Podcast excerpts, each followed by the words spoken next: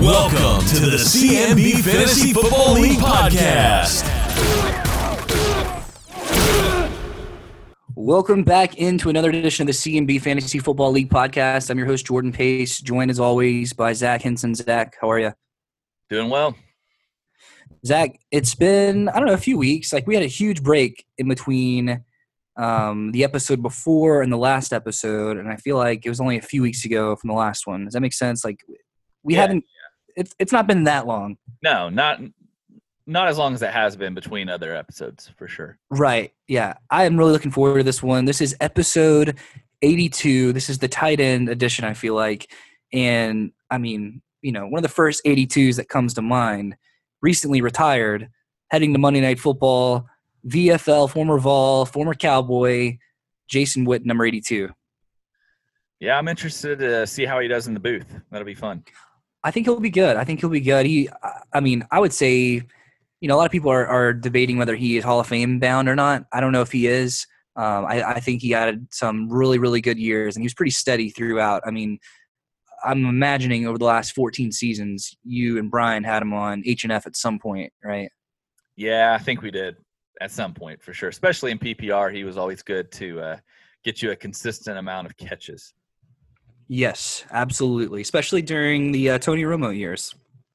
Yeah. This this next number eighty two. This is actually the first one that comes to mind for me, and we actually have on a special guest that would like to talk about num- this next number eighty two. Um, Terry Pace has finally joined the CMB Fantasy Football League podcast. Dad, we're talking about number 82s. Uh, who is your? Go ahead and tell everyone your favorite player in the NFL and uh, somebody that plays for the Titans. Well, probably my favorite player right now would be uh, Mr. Uh, Hubert Delanie Walker. Why Um, do you like Why do you like Delanie Walker so much? Oh, I just think that he's a class act. I've seen him not only on the field, but I've seen him like at uh, Predator games and uh, walk right past me. I could have reached out and touched him. He just seems like he was just just a classy person. Um, and also, I like you know reading up on him. I I like the causes that he stands for. I I, I hate more than anything that is that uh, family members were killed, but um, I appreciate how he steps up and tries to help the community uh, by having you know uh, endeavors in um, uh, charities to help his cause. Wow, I, I didn't I didn't expect you to go that route. I thought you were going to say Okay, wow. I thought you were going to say you loved his fedora. I thought? I thought the thing I thought the thing you liked most about Delanie Walker was his fedora, his hat. Oh yeah, well it, it was good. I like that. I was getting ready to say I like the the way he dresses. His fedora is really nice. Um, I'm surprised they don't let him wear it on the field. Hey, that that time we saw Delanie Walker at uh, at the Preds Arena at Bridgestone, you said you were close enough to touch him and go talk to him. Would you have ever walked up and talked to him, or are you just are you too shy for that? Well, sort of shy, but I would hate for him to get me in a big old bear hug and, and hurt me. Wow. Yeah, Plus, that's, he might that's look a at me and say, "Well, who are you?" yeah, that's a good point. Or then again, he might say, "You don't have to tell me who you are. I know who you are." CP, um, we, we we wanted to talk about the ice bucket just for just for a couple minutes. Um, what is your favorite memory from the uh, ice bucket video with Jordan? My favorite memory Yeah. is being able to enjoy it so much and dumping the ice, the watery ice on him from, Did you about did you feel bad? stories At, up. did you feel bad at Did I feel bad? no a- at any time? Did you No. feel bad dumping all those ice buckets on him? No, I felt, I felt, uh, I felt justified. Justified. Did you feel like this was a maybe like a life lesson for Pace? Do you feel like it was? Oh, I'm not sure. You know, I mean, if you play, you got to pay. Yeah, If you don't play well, then if you don't play well, then you got to pay well. yeah, yeah. I think he paid well. I like that. Yeah, we saved a couple clips uh, for the podcast that we're going to play this season, and uh, here they are. Ice bucket challenge, baby. You like that one? That's a good one. All right, and th- here's one more. One more. I know, I know the next one you're getting to though. Okay. You're a loser. Like, are- do you Hey, approve? yeah. Do you approve of those two clips for the uh, podcast? Yeah, I approve of those. Okay. Now all you right. got to understand that, that that second one was just in the heat of the moment. I, you know, I, of Oh, course, you know, I love I love Jordan more than more than anything, and I would never say that. No, let's. TP. How's the- Never no, say that personally to him. no, don't, don't, don't say it. You don't have to say that. Okay. I never. That's the, that's the first. That's the first time I've ever heard him say that. Where Yeah. someone else could hear it. All right. I'd say maybe two to the face to where someone else could hear it. All right. We we know you got to go. I got one more question for you. Um, All right. with the proposal recently from uh, with Pace and, and Brandy, were there any tears shed Right. on your behalf? Uh, do you have any comment on this situation of the engagement? Well, I think we're getting a very fine, fine young lady in our family. The only drawback I would have is that uh, we can look for somebody else for Brandy if she needs to. all right. Um, that's all the questions I have. That's all I got. That was good. All right. Well, All right. Hey, I haven't seen you. hope at y'all have a gr- hope y'all have a great day. I can't believe the podcasts are are starting up again. Oh yeah. Cool. Hey, they never stop. They'll be playing here in the next few weeks. Hey, we may call you again. Okay. Well, all right, but you know I don't like being put on the spot. Gotcha. Hey, I haven't seen you at Walmart recently. What's going on? Yeah, I've been looking for you, but I can't find you. Okay. All right. I'll keep my eye out. My philosophy is my philosophy is get in and get out. Gotcha. Okay. All right, you guys have Oh, a great oh, day. All right. Thanks. Yeah, see, see you, Dad. Got everybody, you got everybody there, or just you two? It's just us. Just but, us. I mean, the whole league's going to listen to this. So, All right. Yeah. All right, you guys have a great day. All right. See Yeah, ya. see you, Dad. Okay, love you, love you guys. Wow. Uh, once again, that was my father, Terry Pace. Zach, were you surprised we finally got him on the show and under these conditions? Yeah, I mean, it was a great get for the podcast, and uh, I guess Jake can't really complain anymore. Yeah, I don't know. I never understood that. It's like I, I- I wonder if Jake was jealous that we talked about my dad more than him. Uh, there was definitely some envy there. Yeah, yeah. Well, TP was good. That was that was fun. Yeah, better than I thought. Um, I'll say that. But this does bring me to a poll question. I mean, we talked about Jason Witten and Delanie Walker. Delanie Walker, arguably, I, I I think Delanie Walker is the best free agent pickup in Tennessee Titans history. Um, I mean, there's some other guys that come to mind. Um, you could even say Frank Wycheck back in the in the late '90s with the Oilers, but I think Delanie Walker is the best tight end in Titans history, but also the best free agent pickup. So that leads me to this poll question, Zach. Who is the greatest free agent signing in NFL history? That can be recent history or just ever. Who comes to mind?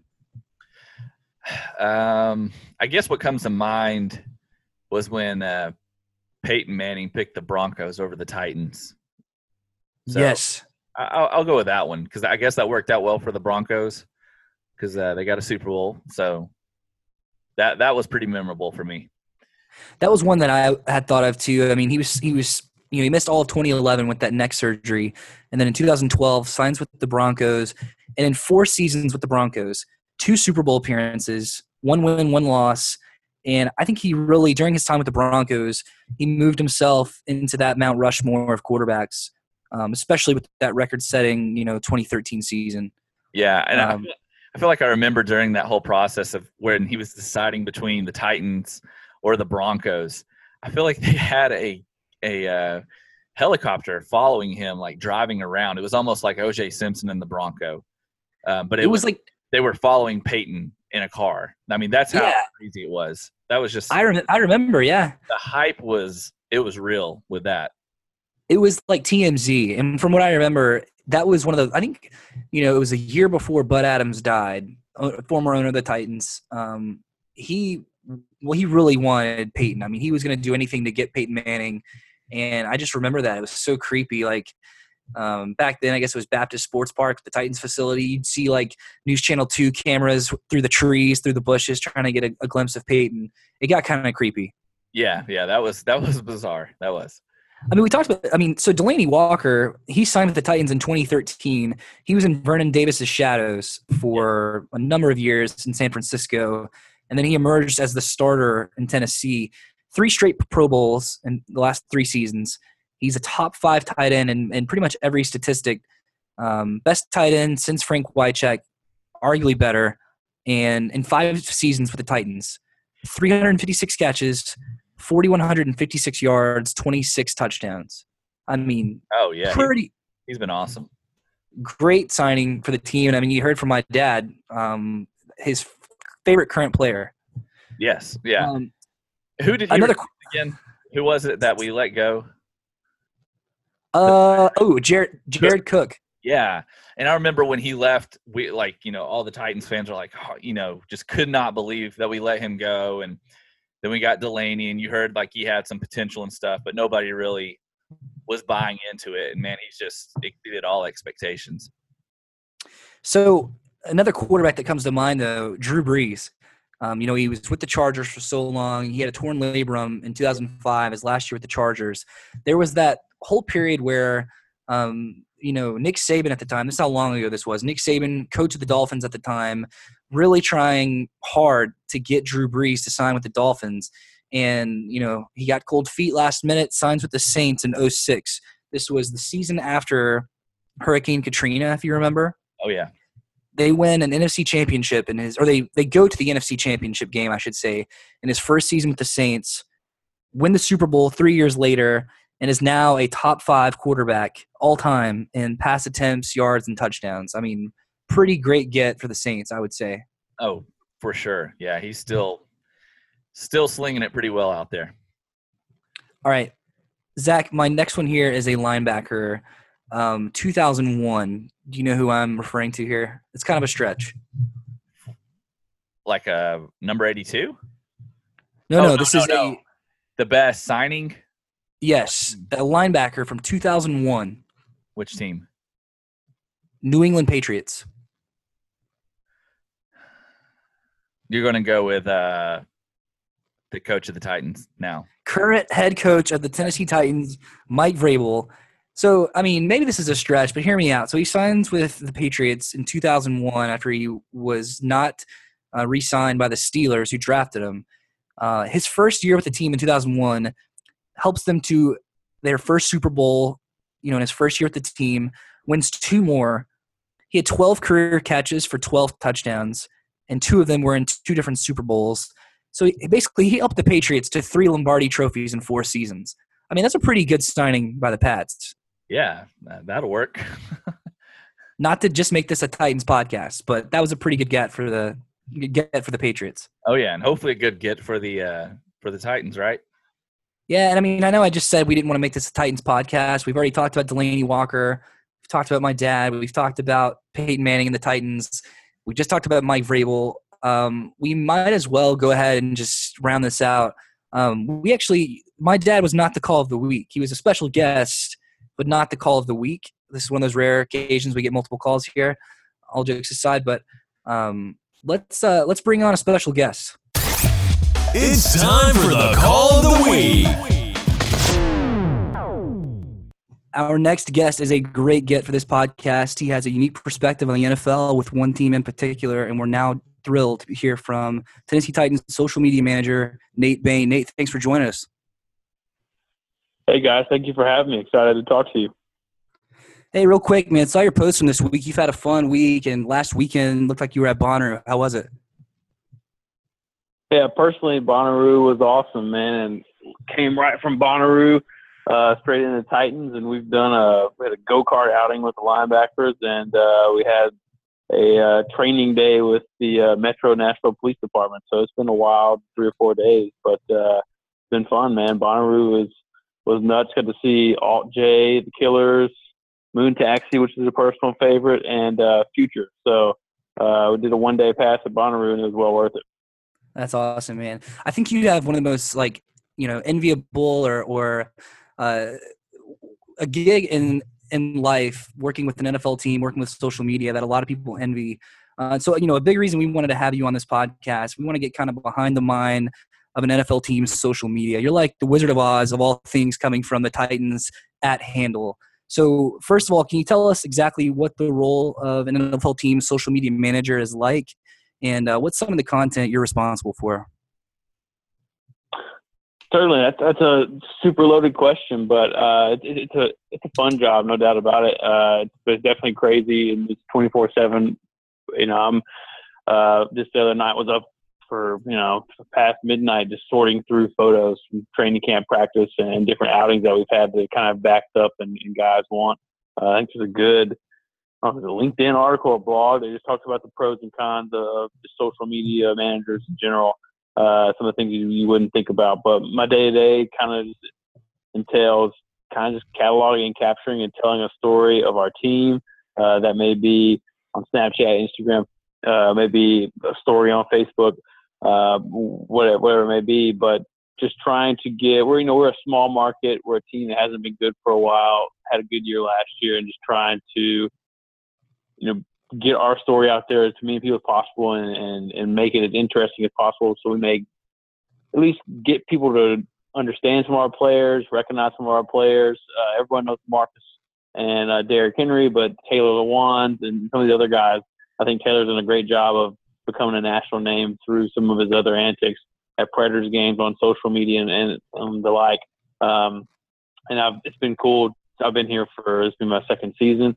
But uh, just showing ownership of the power of social and a quick, hopefully, example that shows kind of what our social channels can do. We threw a party the night before the Kansas City playoff game, and we only put it on social. Hey, meet up at this bar, and we packed it out with 200, 300 people, uh, and we had people flying from London, uh, from I think New Zealand and Mexico, and also California, Texas, and all throughout the state. So it social media is truly global and it's kind of a new territory for all these NFL teams, but it's one that can kind of rally all the fans no matter where you are, and you can still enjoy and connect uh, through platforms. Yeah, I feel like that's that's part of the job that I think is is a positive for people like you and. Um, you know, minicamp officially ended today. I think I could be wrong, but so the next you know six weeks are um, definitely not the most exciting time of the year for someone in your shoes. So if we fast forward to week one, how mentally prepared do you have to be to sit behind the trigger of that that Titans at handle? You know, during the middle of a game when you're getting blasted by fans and people around the league, you know, fantasy players. Oh no doubt, it's uh, you definitely something you build up for. This time is, is definitely a downtime that you just referenced. Mini camp is over, but uh, everything I'm doing now is kind of preparing for that week one that you that you just referenced. Uh, a decent story that kind of relates to what we're talking about is I have a buddy that, used to work at USA Soccer or US Soccer, and uh, he's been preparing for I think two years for the World Cup, and they didn't qualify. So he had all these content plans and all of these ideas and all these partnerships in the works. So you know, once this World Cup started, uh, he was going to be just moving 100 miles an hour, but but everything was prepared. And then when they didn't qualify, uh, we were all bummed out, but nobody more so than him because he's been working on it for two years. So uh, hadn't been working on it that long, but definitely uh, this whole off season we were working on different ideas, uh, different creative looks, uh, different ideas for the guys. Uh, a lot of it depends on wins and losses, but uh, definitely there's a lot of thought that goes into what week one week two and week three looks like. I mean, so like during the middle of a game on an average Sunday during the regular season, um, what's some of the worst stuff you get? Do you see a lot of that stuff from from like fantasy football players who will just write at the Titans? Do you see that stuff on a Sunday? Yeah, I mean, we uh, and yeah, we, we were at the, the forefront of it uh, last year with, with an offense that just kind of never really click and, hit. Uh, and before I was with the Titans, I was the Rams, and we had uh, an awful offense there that now has since you know, done a complete 180 into last year and just talking to the folks at the Rams, just how much more positive everybody is, how much more people pay attention to the team and the social account for stat updates to see what Gurley does.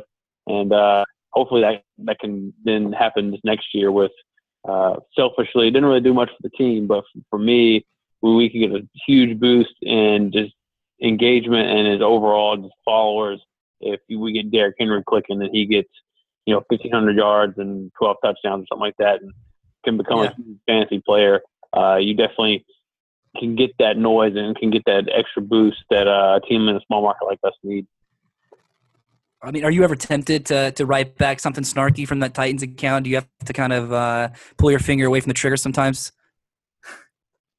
Uh, yeah, I mean, I've been in the league doing social for five years now, but uh, I definitely I can go back and try to pull something for you guys. But uh, I definitely came into the job to try to set a tone and kind of try to differentiate a voice from from the previous regime. Uh, definitely got snippy at some people. I'm trying to think of some of the better examples. I think some kid, uh, it may have been even in the off season. I think Twitter actually used it as like a feature tweet and something. But uh, uh, to paraphrase, the kid said something like, "You guys, will, we know, won't be. We'll go 0 16 next year with Marcus as your quarterback." And then I think I responded something, something very light, but something like, "We'll definitely go 0 16 if you're our quarterback." And that's Oh yeah. a rise out of, of, of the fans. And I've done a couple other things here and there uh, to get a little chirpy, but maybe I don't go as extreme as uh, you know the powerhouse like LA Kings accounts and ones that have been super uh, famous for that stuff. I don't know if Jon Robinson would love that degree, but they, he definitely is uh, open to to being a little little chirpy here and now, uh, every now and then. Well, when it uh, the opportunity presents itself. Yeah, and on the, on the flip side, how fun is it in your role to take advantage of you know an insane performance like you know Kevin Byard getting three picks in the same game? How fun is that to t- take advantage of, of the good? Oh no doubt, yeah. It, it, it, running an account when you're you know losing can also be super challenging, and I think you can even find out who your best like social media managers are. I think like the Cleveland Browns, there's Graham Allie Raymond that runs their account, and she's phenomenal. And they didn't win win a game last year, they won one game in two years. Uh, but yeah, the flip side is it's super, or not super, but it's, it's definitely a lot easier to run it when when Kevin's making three picks in a game and, player of the week and all that kind of stuff. But it, the locker room's a lot more exciting. Their guys are more open to doing stuff. Uh, I mean, after that playoff win in Kansas City, I think everyone wanted my phone. Everyone wanted to, you know, do a selfie video and or you know cheer in the locker room and show what's going on there or running around and you know high five fans with it. So uh, those victories and those big plays definitely, as as anyone would, uh, it's a lot more fun to cover and, and you can do a lot more stuff with it. I would say I'm unique in saying this, Nate, but I feel like you know during that whole uh, the hype that, that led up to the the new uniform reveal, the one of the first people I thought of was Nate Bain. I was like, this guy has to have this kind of knowledge, and he's been sitting on this for so long. How hard was that event to uh, to keep under wraps? And I guess just the the weight off your shoulder once that news and that that uniform was finally made public. How, how fun was that whole event? Oh, it's definitely you. You know, you definitely have a secret to keep, and I don't know whether I'm. And I'm not a parent. Maybe it's like a parent. You know, on Christmas or whatever it may be, you've got something that you can't wait to show someone else. Uh, and there definitely was a little bit of uh, nervousness too, whether fans are going to like it, they're not going to like it. Uh, I think grown on folks, and it was kind of mixed reaction at first, but I think once everyone saw it together, uh, people were geeked for it. But it, no, that that was a fun event. Uh, similar when I was with the Rams, moving from St. Louis to LA was, you know, you know what's about to happen, and you can't wait for them to announce it. So, uh, some of those things are, are are very fun, and that also makes it you know part of a little secret club when you're trusted enough by ownership and the head coach and the GM to to keep those secrets and man get your content.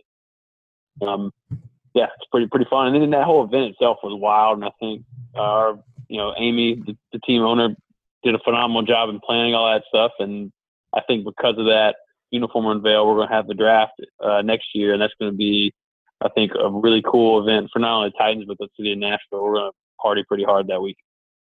Yeah, I was going to ask about that Super Bowl because I think the the reveal party and the, and the turnout for that crowd um, probably directly influenced, definitely directly influenced, you know, Nashville getting the draft.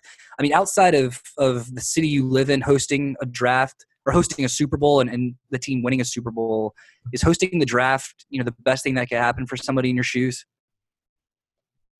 I think in in in the NFL uh, world, I think that definitely is. The the league has done a good job of making. You know, they want to make the sport year round uh, as much as they possibly can. Uh, and you know, for all intents and purposes, of the drafts, or sorry, the combine's always going to be in Indianapolis. I'm sure it'll eventually move to Los Angeles. Uh, the draft, I feel like it's kind of the second biggest thing the league does, uh, just with all the star power and the two primetime days, uh, all the different celebrities and folks that will come into town, and then they got the red carpet and all sorts of stuff. So, uh, yeah, I think other than hosting a Super Bowl, that's uh, probably the second best thing you can do as far as NFL event wise. We, you know, you talked about the the Chiefs tailgate and assembling that kind of last minute party and and all the cool things you've got to done the last year with the team. Um, what comes to mind as being kind of your favorite off the field story you know, that you've been a part of with with the Titans? Man, yeah, we've had a. I guess I've had a very. Uh, I've been very blessed to have a, a great first year. Um, I could go two ways with it. We've had, I mean, anything Marcus does off the field, he's just talking about Marcus Mariota is the best dude in general, and anything he does uh, is super heartwarming, and also it just goes completely viral. I think our two biggest social pieces didn't have anything to do with football. Uh, one was Marcus hugged a kid with Down syndrome on his way out uh, in New York before we played the Jets.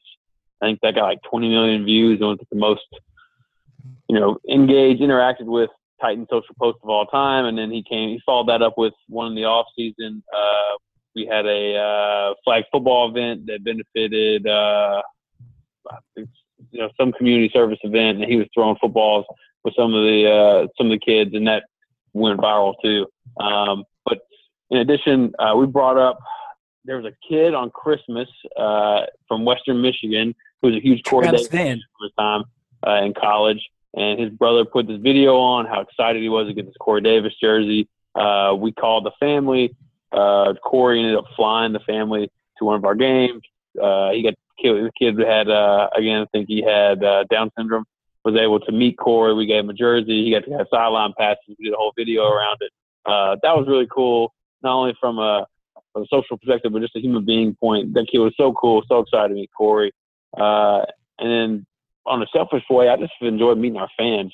You guys with the podcast, uh, the tailgate that we have, we've got a really, really, it may not be the biggest fan base, but we've got a super creative fan base on social, on Reddit. Uh, they party super hard. We've got Matt Neely and, and Vincent Love and all these, these young and up and comers, guys in their 20s who are ready to kind of be the face of the fan base, which has been really cool to just witness and be a part of. And I would imagine too, you know, and we'll kind of get here near the end, but interacting with the players on this team, I'm sure, is a really cool part of, of your gig. Um, this is our 82nd episode as a podcast, so naturally, this is our Delanie Walker episode. Uh, not to put you on the spot, but do you have a favorite Delanie Walker moment or story during your time with the Titans? I love the Delanie Walker podcast. That's awesome. Uh, Delanie is such an interesting guy, man. I mean, no matter how you kind of slice it, he, he definitely is interesting, and, and they're all good ways from, uh, from being stuck behind Vernon Davis uh, to then blossoming here uh, to then. I mean, I think my favorite moment with him. I'm trying to think. There's been a lot. He's he's awesome in the community. He's one of the first people to do anything with the military. He's been on countless like USO tours. I mean, the dude's just a he's just a. But when you say NFL veteran, I feel like I always will think of Delanie now. Um, but probably the Pro Bowl, man. I mean, he was down there, he was hanging out, he was kind of reserved. He, he didn't go out to like some of the parties and stuff that we went to. Um, and then I remember thinking, you know, we've got a punter, we've got two linemen, uh, we got Byard, who you know maybe he'll get a pick. Who and then Delanie. I almost kind of forgot about him. He's just always so consistent, so reliable. Like maybe he can't get that much stuff. Uh, and it starts to rain, and I kind of go inside and go up to the press box at the uh, Pro Bowl, and then boom, Delanie scores a touchdown. He scores another one. He leads AFC back. Uh, you know, I think come behind win, scores the very end. Pro Bowl MVP. He gets the trophy. He gets the car. Uh, that was a really cool moment just because you know you kind of. I feel like Delanie always kind of sneaks up on folks and does that kind of thing. I, I almost forgot about him the whole week, and then he's there. He is being the Pro Bowl MVP. So uh, maybe not like the behind the scenes as much, but just that's probably what kind of Delanie does. Same thing with like today we uh we're we're with Metro PD doing stuff and you know I kind of almost forgot about Delanie and he's he's doing the uh assault rifle training and he hits like I don't know seven of eight on his targets and stuff just kills it so uh he's an awesome guy awesome veteran and you think he's almost done and I think what he's he's up there in his 30s and he's still our leading receiver and still one of the best tight ends in the league so uh, we'll see how long he can keep it up. Yeah, no, that's great. That's great. And lastly, here, and we'll leave this one kind of open ended. Our favorite segment on our podcast is we do this thing called No Thanks during the off season, where basically we declare players around the league that we're going to say no thanks to this next season. So we're they're not necessarily predicting they're going to have a bad year. We just don't want them on our team. Um, so you don't. I guess you don't really have to call out any players in particular, but just is there anything that you're saying no thanks to heading into next season? You Ooh, just say no really- thanks. I kind of like that. Uh, hmm, what am I saying no thanks to? Uh, we'll keep it somewhat PC, but no thanks. Uh, luckily, I think, I say for one, um, we'll be a little bit of a, a baby when it comes to this, but thankfully our Titans uh, away schedule is actually really, really good this year. And uh, all of our like super cold weather games are early on in the season. I think from Buffalo uh, to Green Bay and a few of the other ones. So I'll say no thanks to the uh, to the cold weather games. Let's go to New York once, and then we're in London in the fall, but those still won't be too too terrible. I think New York's maybe during Christmas time, so at least it will be cold, but we'll get uh, the Rockefeller Plaza and all that awesome stuff. We'll get to see New York for Christmas. But uh, other than that, we're going to be pretty warm for most of the season. So I'll just have you say it here. So so cold weather. No thanks. Yeah, say, say, say no thanks to cold weather for sure. All right, man. Hey, really appreciate you joining. This was a lot of fun. Once again, that was Nate Bain, social media manager for the Tennessee Titans. Nate, thanks for hopping on. That was great. Yeah, thank you, brother. Thanks for having me. Zach, that was that was a really good conversation with Nate Bain. I'll just say this, like, you know, that was an idea that we had to have, you know, a social media manager from an NFL team come on. Why not get the local team? I mean, that could have gone either really well, like it did, or you know, kind of boring, kind of poorly. Uh, I, I thought Nate was great. What do you think, Zach? Oh yeah, I thought he was. I think he's got a lot of good stories, and I think we just barely scratched the surface. Oh, for sure. I mean, just tracking Nate in the last year with the Titans, all of their social media has improved. I would say in the last, you know, 365 days or however long he's been here. Yeah, Um, some really cool stuff. Um, but yeah, I mean, follow Nate Bain. Follow him at Nate B A I N Nate Bain on Twitter. Um, of course, follow the Titans on social media platforms if you want to see some of the cool stuff he's doing. I'm telling you, I said it to him at the beginning that I would drop my job in a heartbeat to do that for a living. That that is that'd be so much fun. yeah, that's a definite dream job. That's awesome. Well, let's uh let's look at some other teams around the league and take a trip around the league. Let's take a trip around the league. This is that time of year, Zach, where uh, you know the next six weeks, especially, you know, mini camps are ending around the league. It is dead period. I mean, this is like this is MLB season, which I know someone like you, you know, pretty avid Braves fans excited about, but there is nothing going on. NBA Finals just ended. NHL Finals ended. Um, so we have some league news.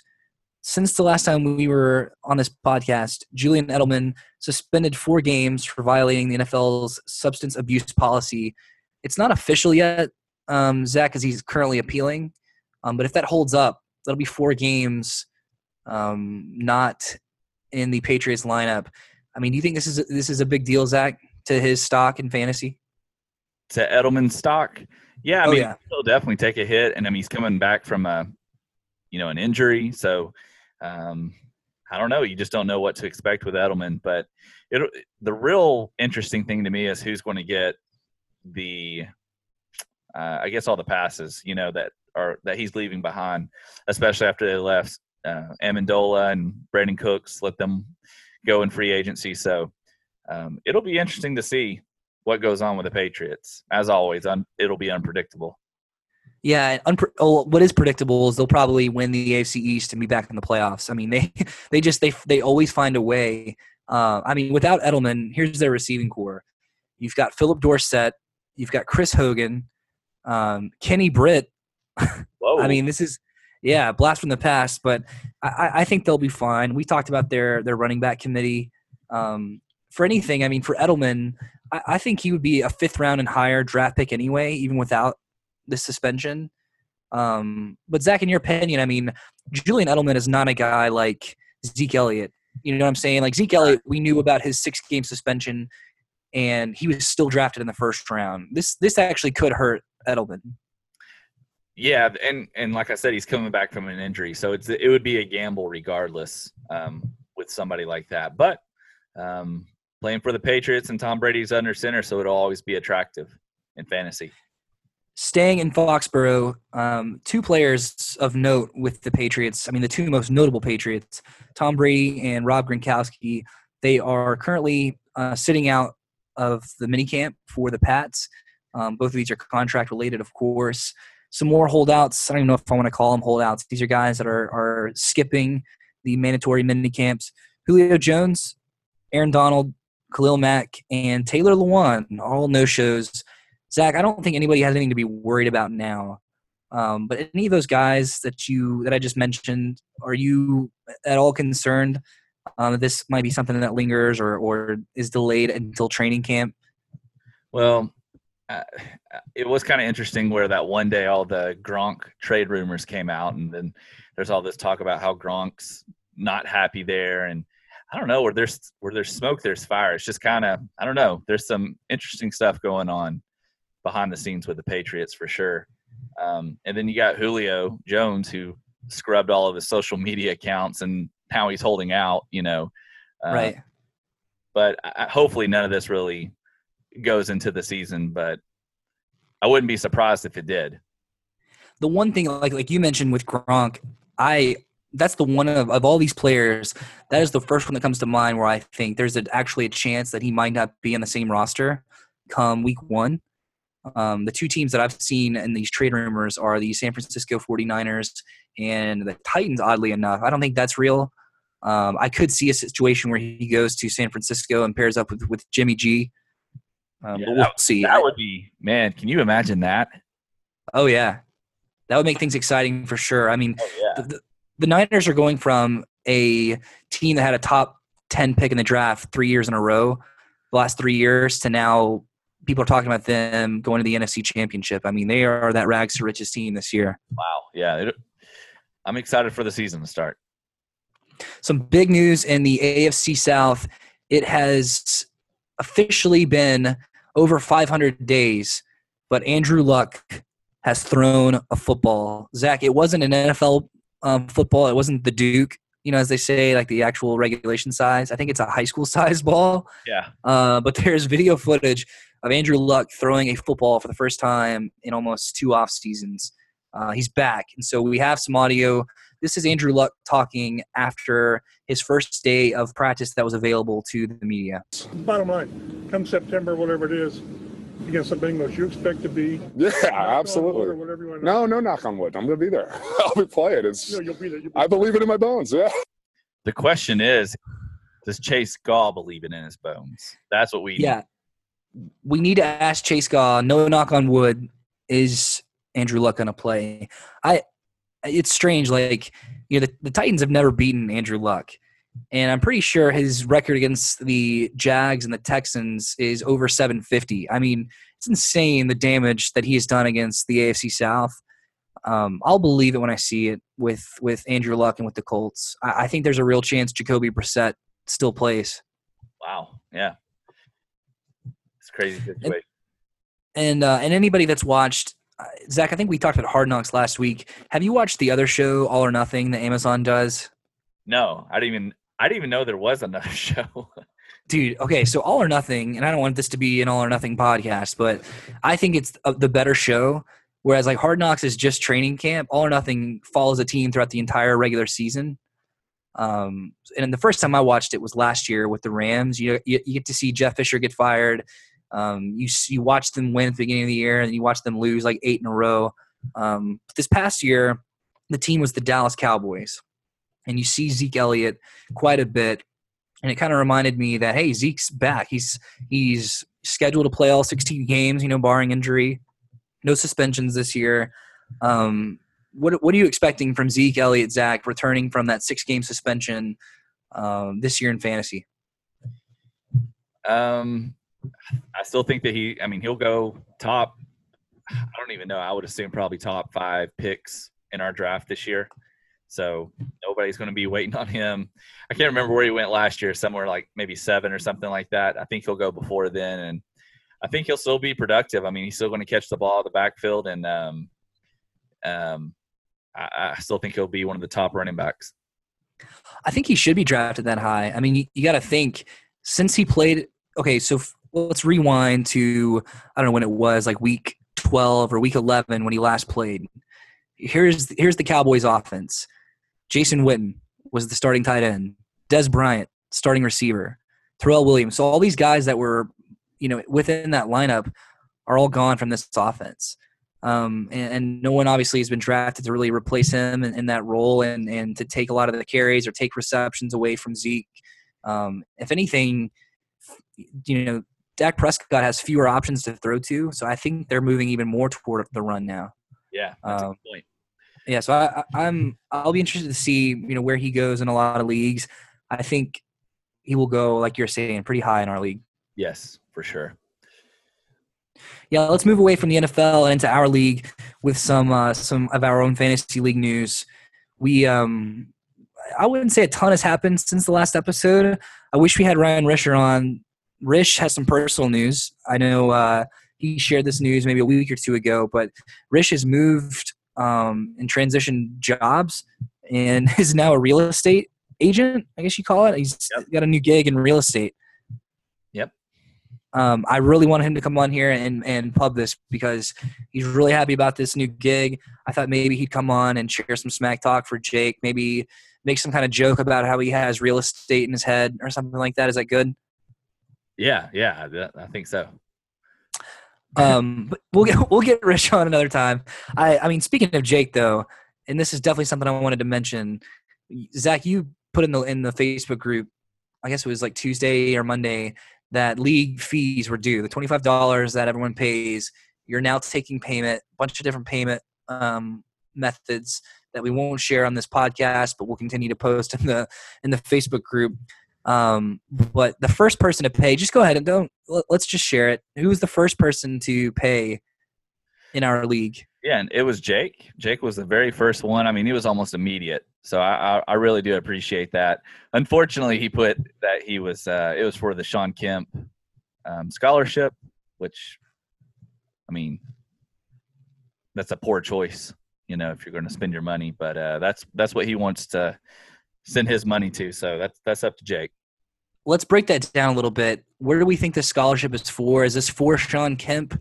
Is this for one of his kids? who knows? I mean, one of his many kids. That yeah.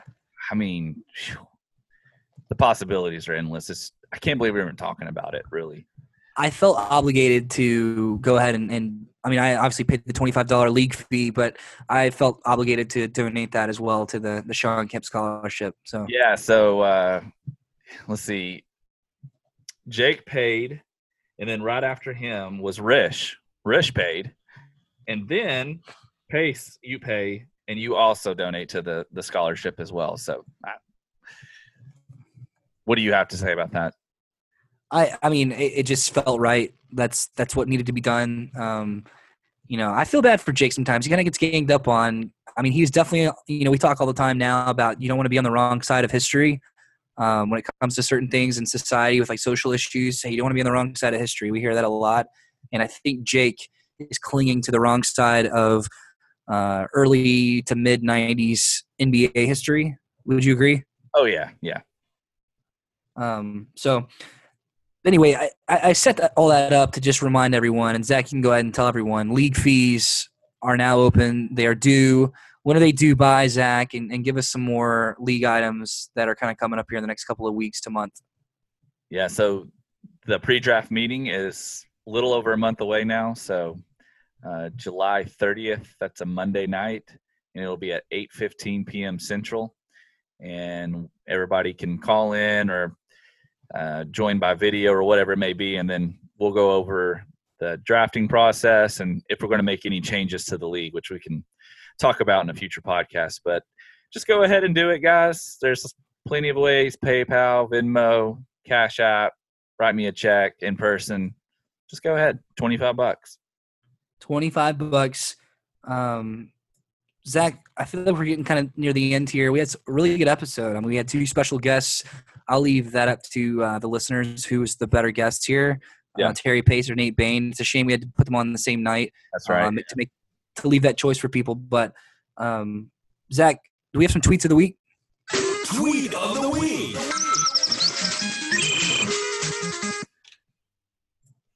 You want me to go first? Yeah, I'll let you go first. Okay. Um, Jake is already aware of this, but uh, I, I, sent Jake a, a, text this morning. It said "Happy Anniversary," and he wrote back and said, he said, uh, June 14th question mark. And then he realized what he had done. And uh, I'll just play this audio. Michael against Russell, 12 seconds, 11, 10. Jordan a drive, hangs, fires, yes! scores! He scores! The Bulls lead 87-86 with five and two tenths left. Oh my goodness! He's unbelievable. Oh my goodness! That's right. 20 years ago today, Jordan hit the last shot and won his sixth title. So that is my tweet of the week. I feel like that tweet of the week. We still need a sponsor for that. Tweet of the week sponsored by insert here. Uh, but Jake definitely triggered after listening to that. I know he is. Yeah, he wasn't happy about getting that. But most of my texts to Jake are usually just something about Jordan. So it's just kind of common practice. Hey, my tweet of the week here, and this is one of my favorite Twitter accounts, no doubt, hands down. Um, this is from Pro Football Talk commenter. Um, this is PFT from the Pardon My Take podcast. Uh, not to divert attention to other podcasts, but um, he was actually this is a retweet of his. So the original tweet was JP Finlay Finley of NBC Sports. He says John Gruden says, or excuse me, Jay Gruden says Redskins will consider adding a fullback to the 53 man roster this fall. PFT commenter says, "Make America grit again." That's pretty good. Fantasy great again. oh, I love it. That's beautiful. All right, hey, we're getting near the end here. Actually, we're at the end. Zach, um, I think we covered everything. We had Nate Bain, we had Terry Pace, we had some Ryan Risher uh, clips. Yep. Get your twenty five dollars in. Let's That's go. right. It's getting, we're getting close. It'll be here soon. Is that it? Yep. okay, hold on.